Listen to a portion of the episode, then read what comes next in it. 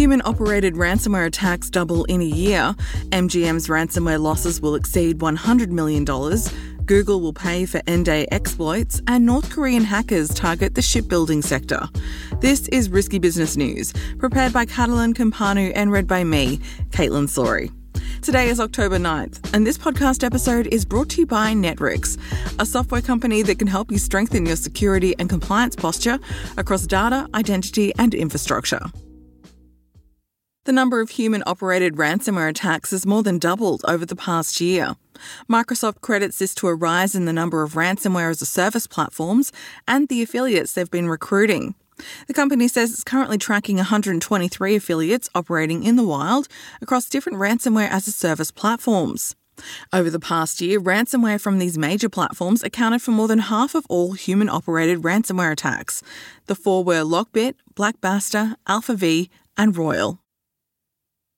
A threat actor is hacking Citrix NetScaler devices and modifying their login pages to add a script that harvests login credentials.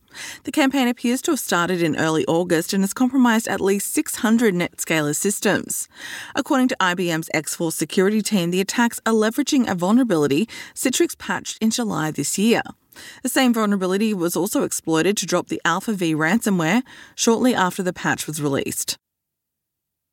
MGM Resorts expects to lose $100 million in the aftermath of a ransomware attack that crippled operations at its US properties last month. The company will also incur a $10 million loss resulting from consulting and legal fees relating to the incident.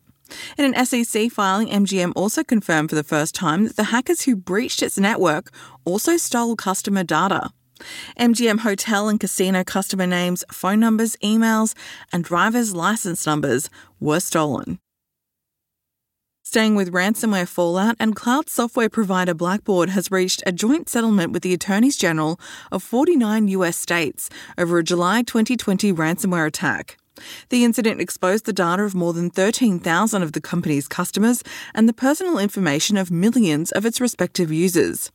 Blackboard will pay $49.5 million, which the officials will provide as a settlement to affected users in their states.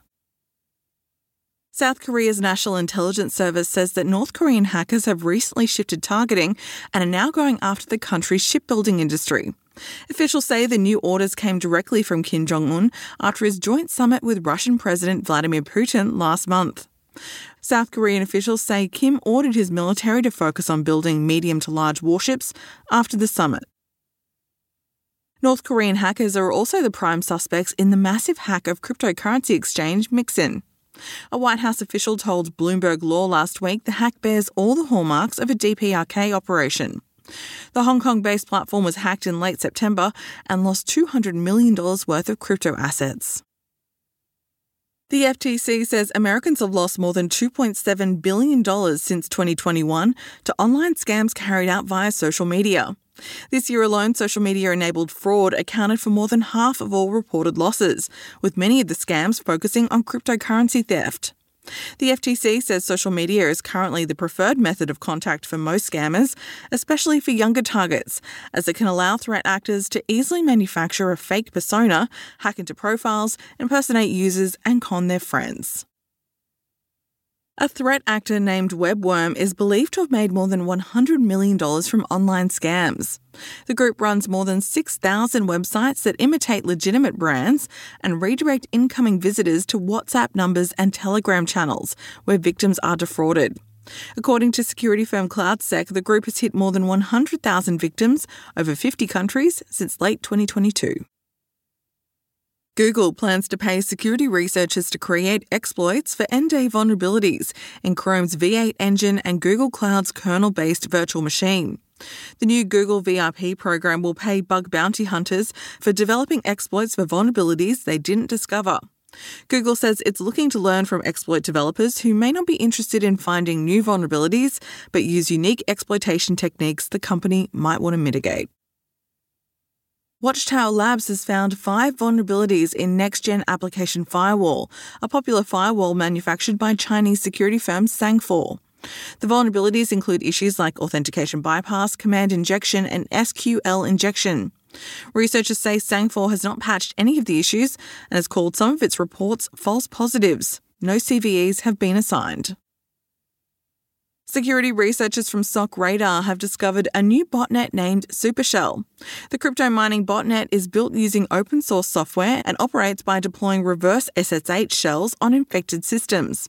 So far, SOCRadar says it has identified 85 Supershell control panels deployed across the internet, suggesting that several threat actors are using the botnet's platform. The District of Columbia Board of Elections says that a hacker breached its systems and stole data on registered voters.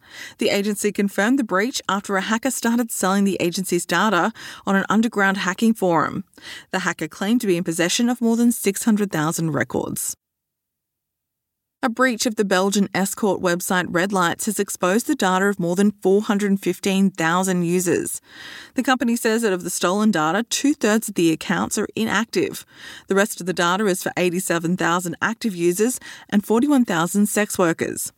Red Light says the attacker exploited a manual coding error to gain access to its website and is now threatening to sell the stolen data online.